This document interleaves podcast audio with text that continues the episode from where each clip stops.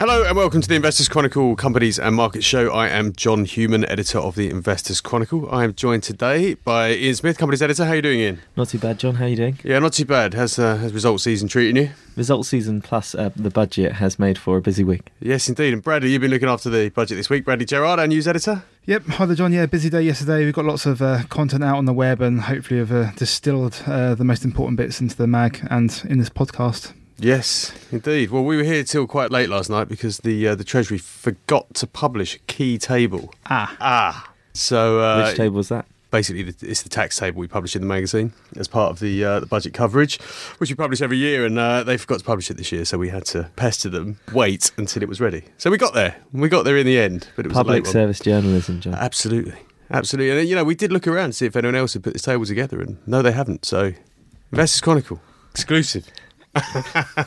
right, so we're going to talk about the budget. yep. We're going to talk about some of the results this week. You've singled out Morrison among the many results that have been uh, released this week. yeah, there's been Morrison's. There's been a fair few financials results of interest as well. L and G. And uh, Uh, Sainsbury's as well, and when we talk about Mor- Morrison, had a, an update. Yeah, had a trading update. First um, quarter like-for-like growth in two years. Yeah, excellent. So we'll talk about that. But let's start with the budget.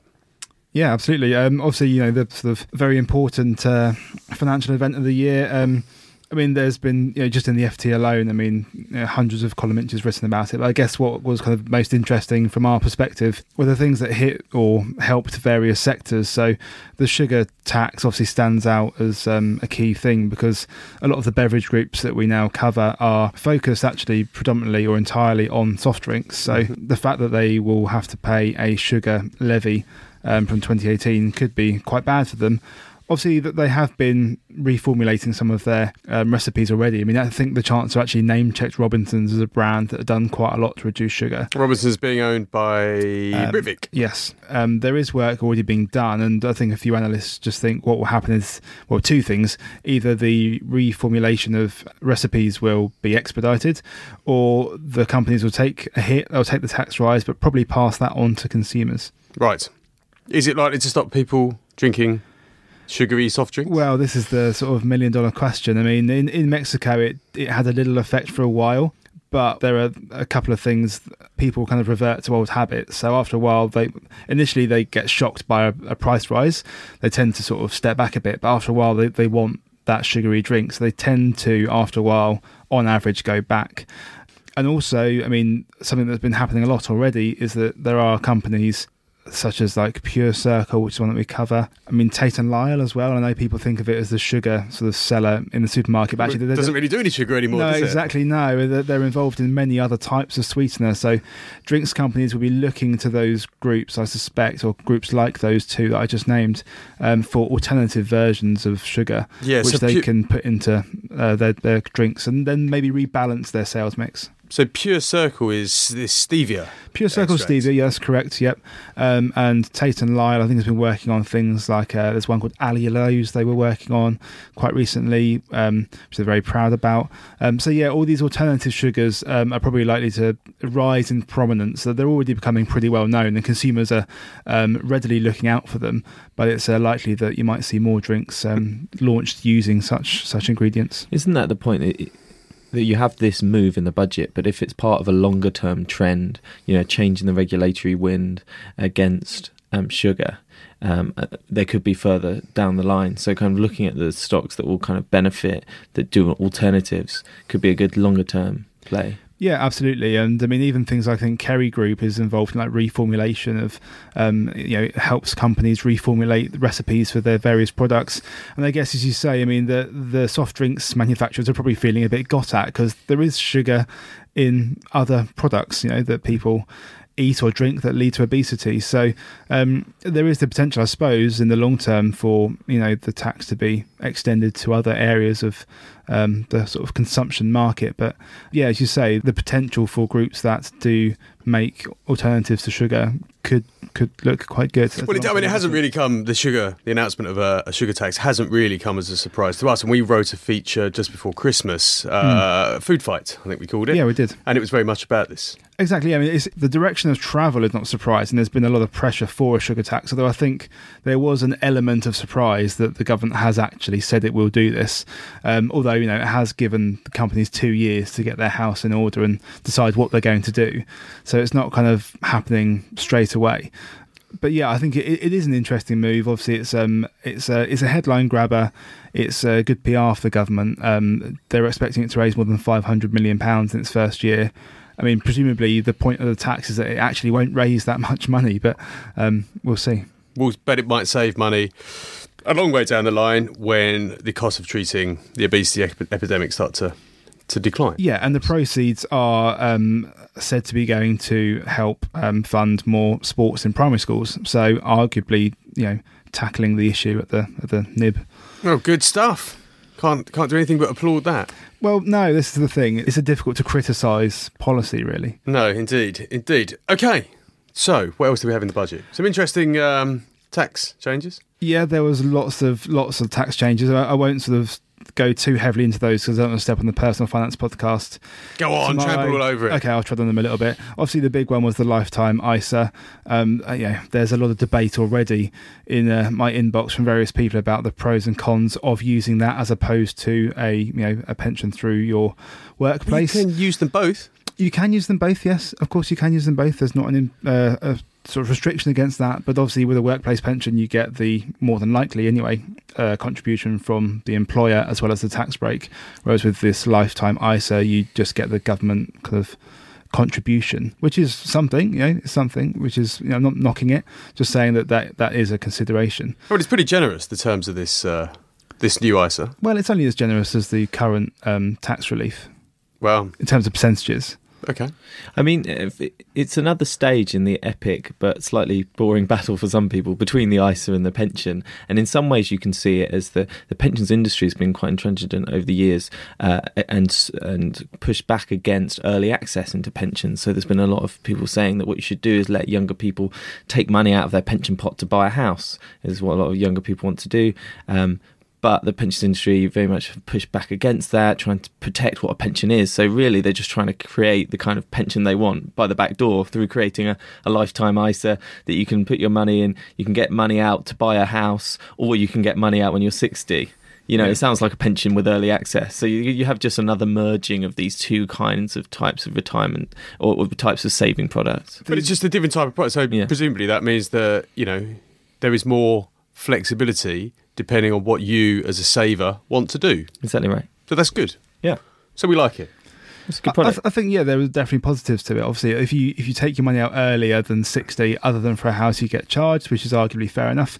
Um, I think there's a desire to move it towards more like a 401k model, like in the US. So, Which could- works quite well. yeah, so you could take money out for another purpose, um, and you might have to pay that sort of bonus back that you've been given. But should you put that money that you take out back again years later, then you can recoup the bonus that you had to pay back. So um, there's an element that as it as it evolves, it could well be a very very positive and good product. And if nothing else, I suppose it does make it easy for people to understand because getting tax relief at your marginal rate just confuses some people, obviously. Mm. But if you tell them you put four quid in this, you get a quid from the government, simple, it helps people hopefully get on the savings bandwagon. Yeah. But there is something ironic about a government levying an exit charge on something while investigating exit charges in insurance company. I mean, there, there's a reason why there's an exit charge there, but it's a funny thing for a government to be doing. Well, I don't think the government can ever be accused of joined up thinking. um, yeah, I mean, as I said, sounds sounds pretty good. Uh, it's cash only at the moment, as I understand it. Is that right? No, I think it's going to be stocks and shares as well. Oh, it will be stocks and Yeah, you can choose either. Oh, that's good. That's good. Yeah. So there is potentially some kind of encouragement of equity, uh, you know, improving an equity culture in this country as well. Yeah, absolutely. Fantastic. Yeah. Well, can't argue with that. No, and uh, beyond that, obviously the oil and gas sector has helped out an awful lot, given a few tax breaks. Well, I think they need them. They probably do. Life's not good in the oil and gas sector. I only read just just now that Gulf Keystone Petroleum, which is one of the uh, darlings of the oil and gas sector over the years, is struggling to remain a going concern. Shocking. Scary stuff. Yeah, it is. There was some good news as well. The insurance premium tax, which has been hammering insurers, didn't rise as much as expected. I think people are thinking it was going to go from 9.5% to 12.5%, but in fact, it just went up to 10%. So you saw the insurance companies uh, benefit there. Uh, we, we, reported on Hastings Direct, which is a newly listed insurer's results this week, and they're seeing the premium kind of cycle turn. Premiums are starting to go back up. They managed to push through some rises in um, rates during uh, 2015. Um, so some good news for the insurance companies. And there was something else you saw for the um, uh, travel companies that Oh, well, a lack of it actually. Yeah, yeah lack, another good news, something that didn't happen.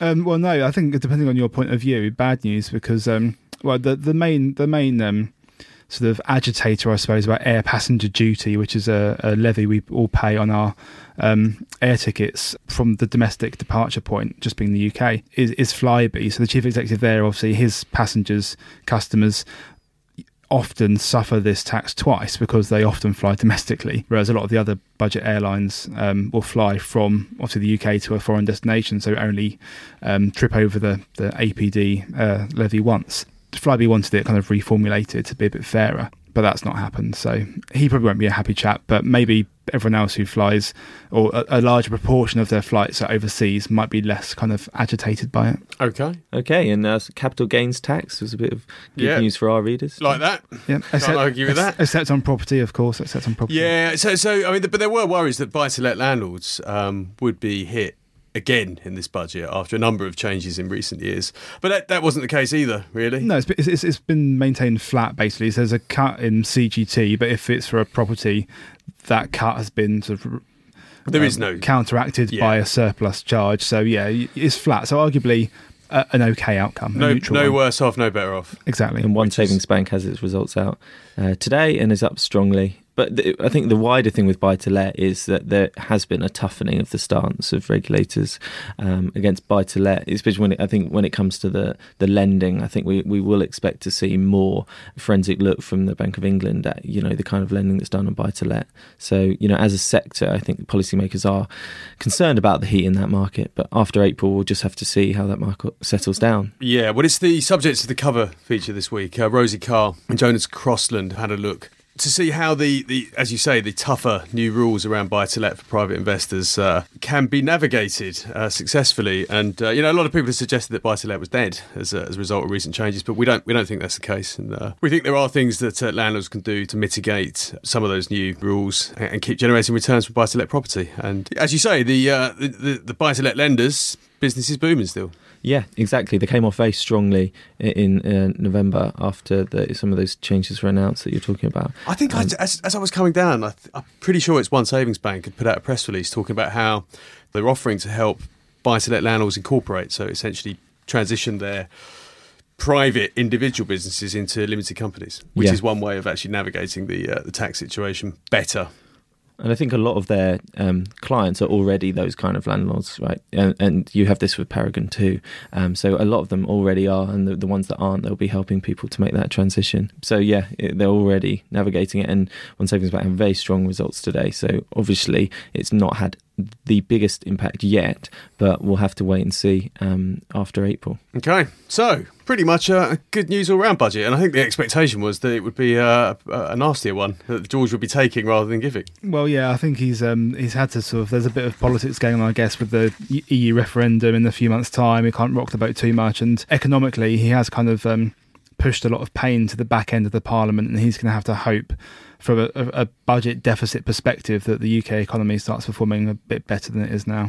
Yeah, I, I think that if you, one kind of note of caution, I suppose, is around larger companies. Some of the tax changes to how much of their uh, debt costs they can use to to offset their profits um, for the purpose of kind of paying tax. So the tax deductibility was reduced and which will affect some sectors such as banks where they have quite heavy amounts of debt uh, and also the amount of um, losses that you can carry forward to offset as well Uh, was reduced and especially for banks too. For me, the budget was a way of uh, there were some some of these kind of smaller, I wouldn't say stealth taxes, but kind of side door taxes on larger corporations to help pay for the some of the leniency on business rates uh, and so on that was shown to small businesses. That's a corporation tax is going to keep falling over the next few years. So uh, not all bad news for big companies. No, exactly. So that was the the good thing for big companies was the corporation tax again uh, was being brought down, uh, but the government's going to be making quite a lot of money. I think four billion by this tax deductibility change over the course of the Parliament, and almost three and a half billion on the changes to carried forward losses. So it's quite substantial, but then spread over the entirety of the UK PLC. Sounds like good business for the big accounting firms to get their teeth into. I'm sure they'll find some uh, some tricky ways around it. Let's uh, let's leave the budget behind us. Talk about supermarkets. So we had results for Morrison. How were they? Yeah, we thought they were quite good. Though um, Harriet Russell, our um, retail correspondent, uh, covered them, and they have this thing at Morrison's. They talk about their three-phase recovery plan: fix, um, re- rebuild, and grow. And um, the underlying sales, which is the big part of fixing the sales, started to improve towards the second half of last year, and a really good Christmas helped them too. So they are fixing their sales. They're also uh, saving money as they've promised to do. So that's going well. Uh, the shares did go down though on the results. I think about five percent, which Harriet thinks might have been some profit taking over a recent rally in the shares. But it definitely, the management team is doing what it set out to do in terms of restructuring the company. So yeah, pretty good set of results we thought. And what have we got? we got them on a hold? I take it then. We actually yeah we have them on a hold. Okay. Sainsbury's. Now these were really good results. It was a trading statement, I think, wasn't it? A full year trading statement. And Yeah, okay. um, yeah, as you say, they they were good. Um, they registered their first like for like quarterly sales growth in two years, which is good for us as a magazine because it was a tip of the year at the start of the year. So we looks like we're back to the horse potentially at the right time. Um, obviously, tomorrow, as we're speaking now, it's Thursday. Um, we'll find out whether Sainsbury's is successful in its bid for home retail group. So that could add a different dimension to the business as well. Um, Which is interesting in the context of this statement because it talked about the amount of online sales growth that they're seeing. So you can kind of understand why they're trying to get that distribution arm that we've talked about before. Yeah, absolutely. People have raised that question of why why would you want to buy Argos with its kind of mixed mixed sort of uh, recent history in terms of results? Because obviously, Home Retail Group has largely been driven by Homebase, which is now getting sold. But um, yeah, I think as you say that the, the rise in online orders, which is how more and more of us are shopping now via the supermarkets, um, yeah, they they need that distribution power, and Argos does have that with its kind of fairly recently launched same day delivery. So. Interesting. And I mean, the other thing that I, I thought was noteworthy in, in Sainsbury's statement was how it's actually starting to achieve this better sales performance.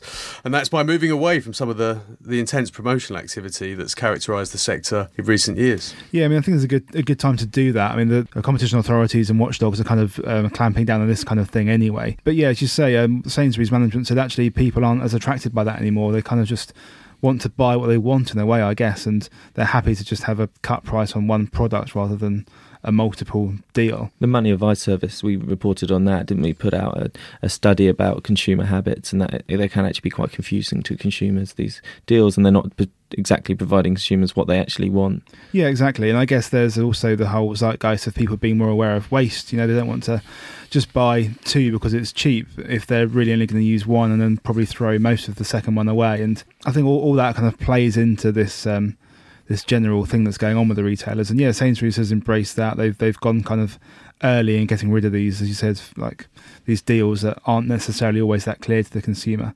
And they're benefiting, I guess, tying into like the whole sugar tax thing. They're benefiting from um, a rise in desire for sort of healthy food. So they actually mention spiralized butternut squash. Yeah, I don't, I don't even know what that is. What do they call it? no, they call it boodles, which is I, I- Boodles? yeah, I mean, I, I've never seen one. nor have I, but I I guess it's like butternut squash spaghetti or something. I don't know, but anyway, those. Yeah, it's noodles. It's, it's butternut squash noodles, B and noodles. well, You can also goes. get spiralised courgette as well, which Yeah, is called courgetti. Yeah, That works better as a portmanteau. It does.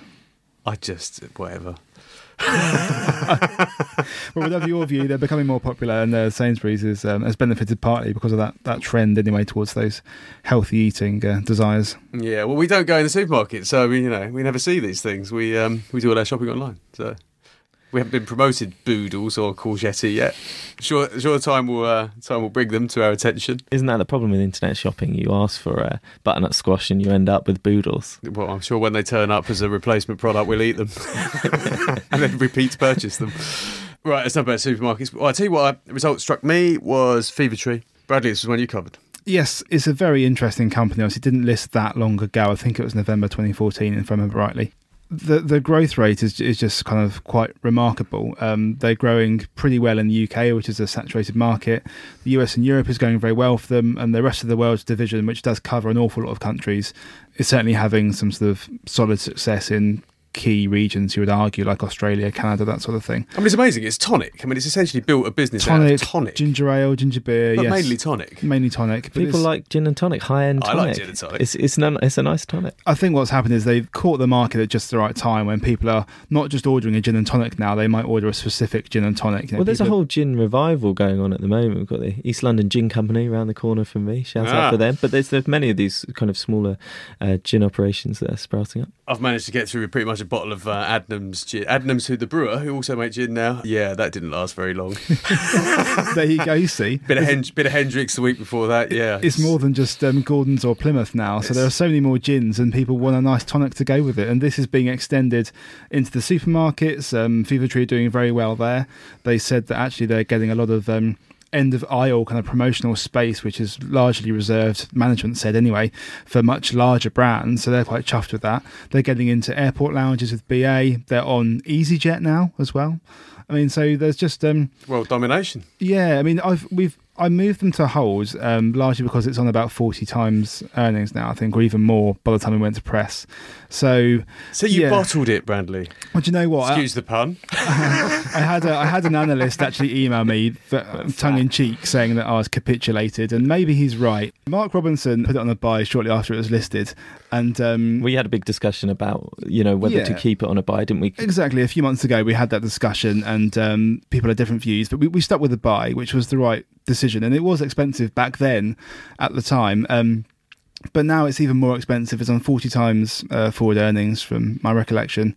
And while there are a lot of things to like about the business model, it's very sort of um, sort of capex light because it outsources a lot of its bottling and manufacturing that sort of stuff. You know, it, it is a high multiple, and I guess while we are still bullish on it, to say to a new investor buy now is perhaps a bit of a, a harder call than it was even just a few months ago. I think that's fair enough. I think part of Robbo's initial rationale for, for putting this on a buy was that he, he saw it as a long term acquisition target. I think he's I think he's still on the money with that. I think that's probably true. And the analysts that I speak to say in the near term, it's probably unlikely that it needs a bit more um, bedding in as a listed company, um, a bit more understanding where the global kind of uh, footprint of it's going to be. But yes, I think that the long term play would be for it to be um, an acquisition target, as you say. Yeah, I must admit, for my gin and tonics, I'm very partial to uh, one of Tesco's own brand tonics. Uh, it's uh, it's cucumber infused and it's amazing. It costs 45p a bottle.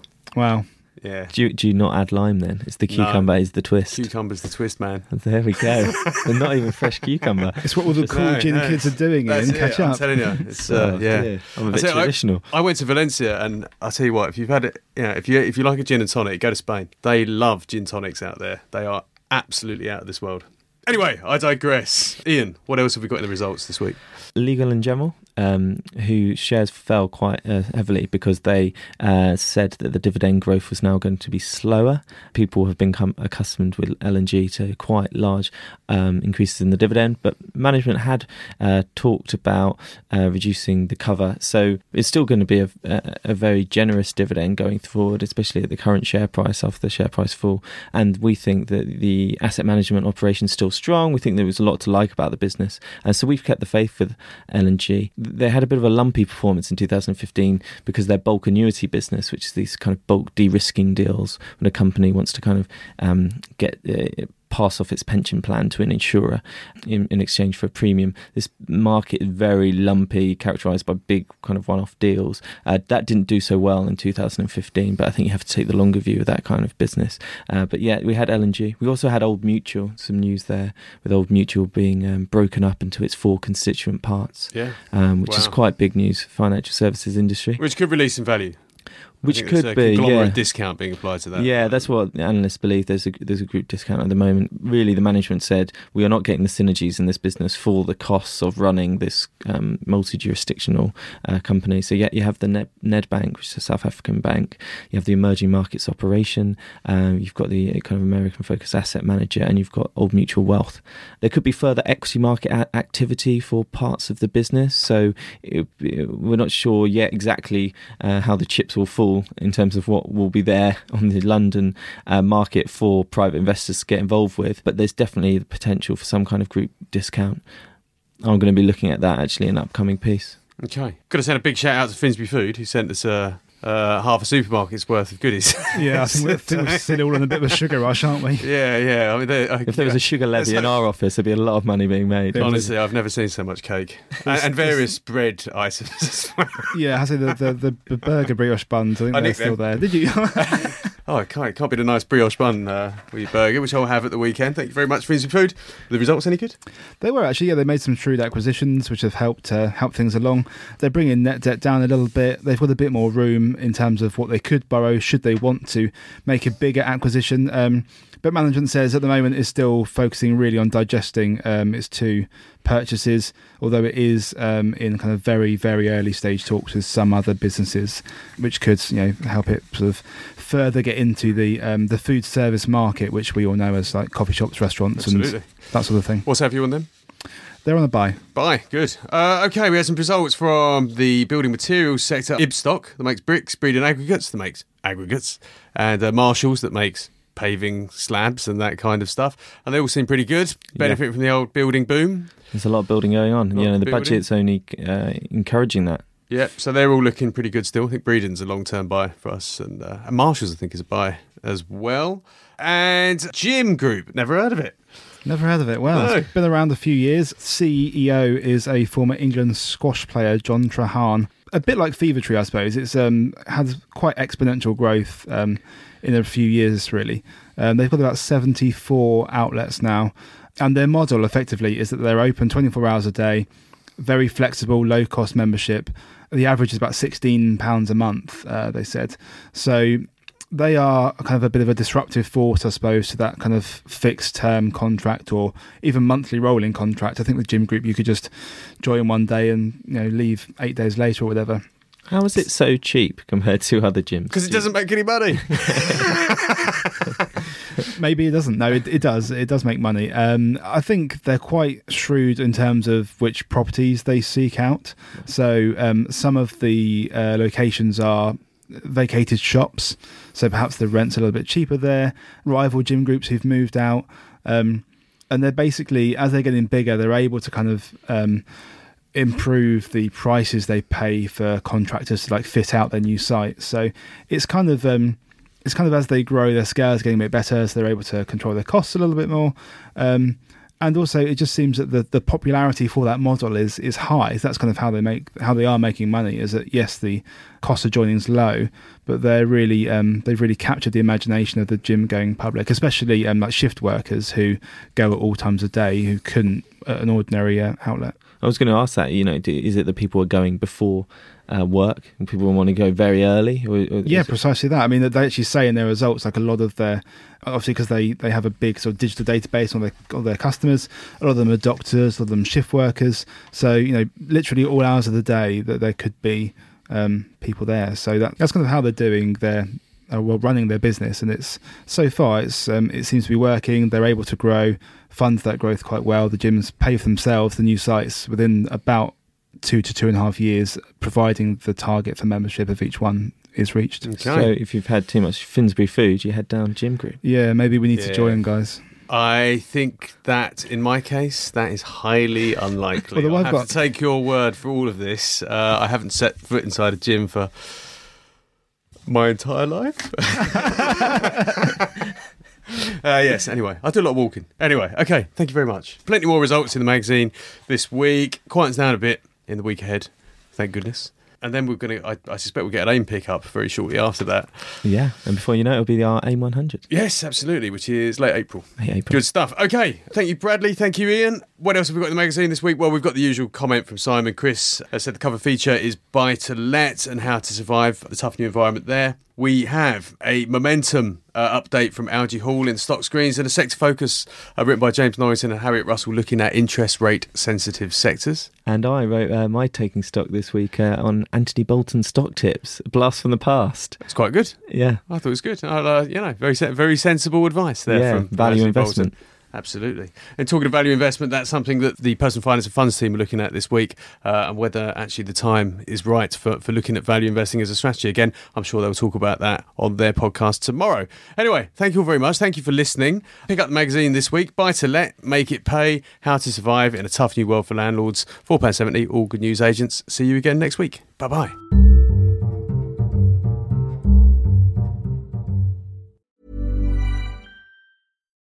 This is the story of the one. As a maintenance engineer, he hears things differently.